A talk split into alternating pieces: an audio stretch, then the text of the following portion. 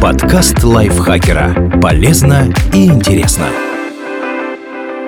Всем привет! Вы слушаете подкаст лайфхакера. Короткие лекции о продуктивности, мотивации, отношениях, здоровье. В общем, обо всем, что делает вашу жизнь легче и проще. Меня зовут Дарья Бакина. Сегодня я расскажу вам об 11 признаках, что вы действительно ценный сотрудник.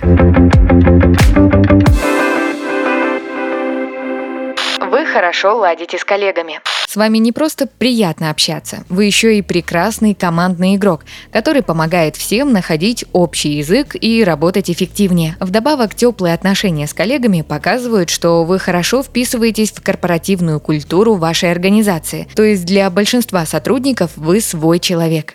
Вы честны. Вы всегда говорите, что думаете, и не используете грязные методы, чтобы добиться карьерного роста. И хорошие руководители вас за это ценят. Честность помогает быстрее находить проблемы, а последовательность и открытость поддерживают доброжелательную атмосферу. Конечно, в организациях с токсичной культурой прямота может оказаться не достоинством, а недостатком и принести неприятности. Но если вы работаете в адекватной компании, это качество всегда окупается. Вы постоянно учитесь чему-то новому.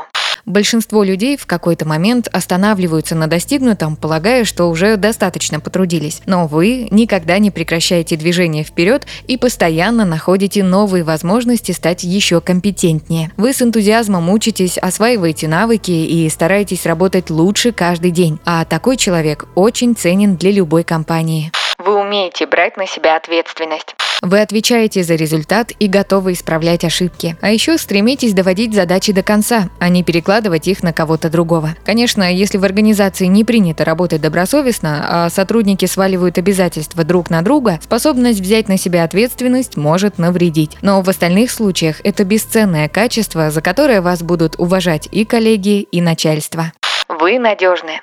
Вас можно сравнить с часами. Если обещаете сделать что-то, то действительно выполняете, причем в срок. На вас можно положиться, поэтому вы будете важным элементом любого проекта.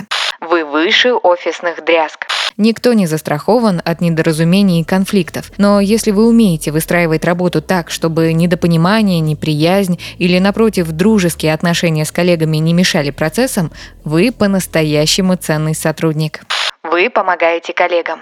Если другие люди регулярно обращаются к вам за советом или помощью, то вы действительно хороши в своей профессиональной сфере. А тот факт, что у вас хватает сил и терпения быть наставником для других, говорит о талантах руководителя и развитых софт-скиллах. Вы активны. Многие люди пассивны. Они берутся за работу только когда руководитель четко скажет, что именно нужно делать. Вы же часто действуете самостоятельно. Вам не нужна указка сверху, чтобы заметить существующие недоработки и заняться ими. Вы не держите все в себе. Вы умеете внятно озвучивать проблемы, а не копить недовольство. И такой подход помогает всем. С одной стороны, вы не выгораете, а с другой, руководители и коллеги всегда в курсе, если требуется их помощь. Это позволяет избежать пожаров и провалов. Вы всегда доводите дело до конца. Амбициозность, изобретательность, энергичность – это прекрасные качества. Но они ничего не значат, если их обладатель быстро перегорает и бросает начатые проекты на полпути или продолжает заниматься ими спустя рукава, лишь бы отстали. Вы четко определяете цели и планомерно достигаете их, не останавливаясь из-за трудностей. Поэтому руководитель доверяет вам и очень ценит вас. На такого работника можно положиться. Вы действуете осознанно. То есть смотрите на свою работу словно со стороны, цельно и масштабно. Понимаете, какой результат хотите получить сегодня, что нужно для этого предпринять и планируете, к чему ваши действия приведут завтра, послезавтра, через месяц и через год. Такое масштабное мышление помогает компании в целом.